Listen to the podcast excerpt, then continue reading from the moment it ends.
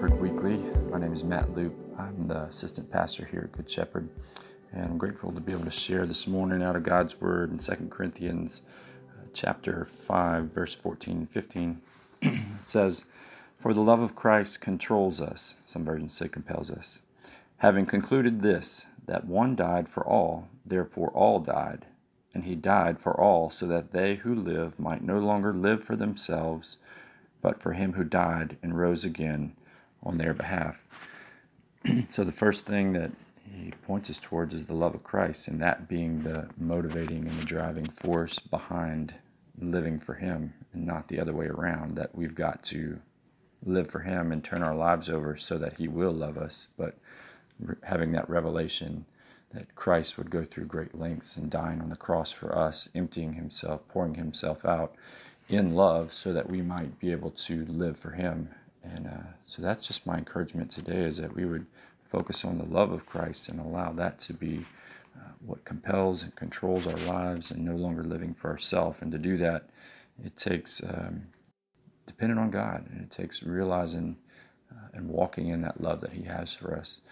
And so father we're grateful lord that you would go through such great lengths to prove and display the love that you have for us, to just be willing to send your son and, and sacrifice him, taking upon the sin of mankind and just allowing him to to be what we could never be and to give us the empowerment through his spirit to live the life that we could uh, never live apart from him. But it's only upon realizing and walking in that love that you have for us god that we can truly stop living for ourselves and we can begin to live for you, for your purposes, and for your will, God.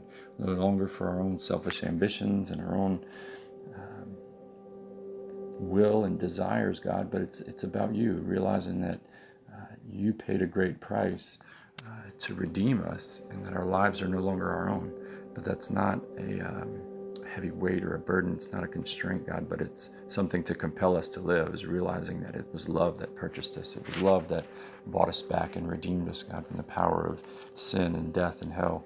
And that now we have a purpose and now we have a reason to live and we have a reason to share the same love that we have experienced with other people, Lord. And that that would be our driving force. It would be our motivation every day, God, to seek you and um, God, we would just have us laying down our lives on a continual basis, Lord. And I just pray for strong conviction if there would ever be any time that we veer away from your path and your will for our lives. It would be that same love that brought us to repentance initially, Lord, that we would turn back to you and laying down our wills, however many times it takes, God, that we would surrender once again matter if it's multiple times a day, God, that we would continue to sur- surrender to your will, God, knowing that it's not burdensome because we operate out of your love for us. So, Jesus, we thank you that you would do that, that you would go through great lengths, and that you would use us in your kingdom. Who are we that you would use us, God? But you saw purpose, you saw hope, you saw life inside of us, God. And because you live, we can live also. And it's not for ourselves that we live, but it's for you. So we trust you, Jesus, in all that you're trying to do in our lives, all that you want to do in us, all that you want to do through us, God, in our families, in our local church here at Good Shepherd, Lord, and in this community, in this region, everywhere that we work, all the people that we encounter on a daily basis. May they encounter the love of God because they see it in us. And that would be the driving force for our lives, God, knowing that we can display the love that was displayed to us. And so we thank you for this, Jesus.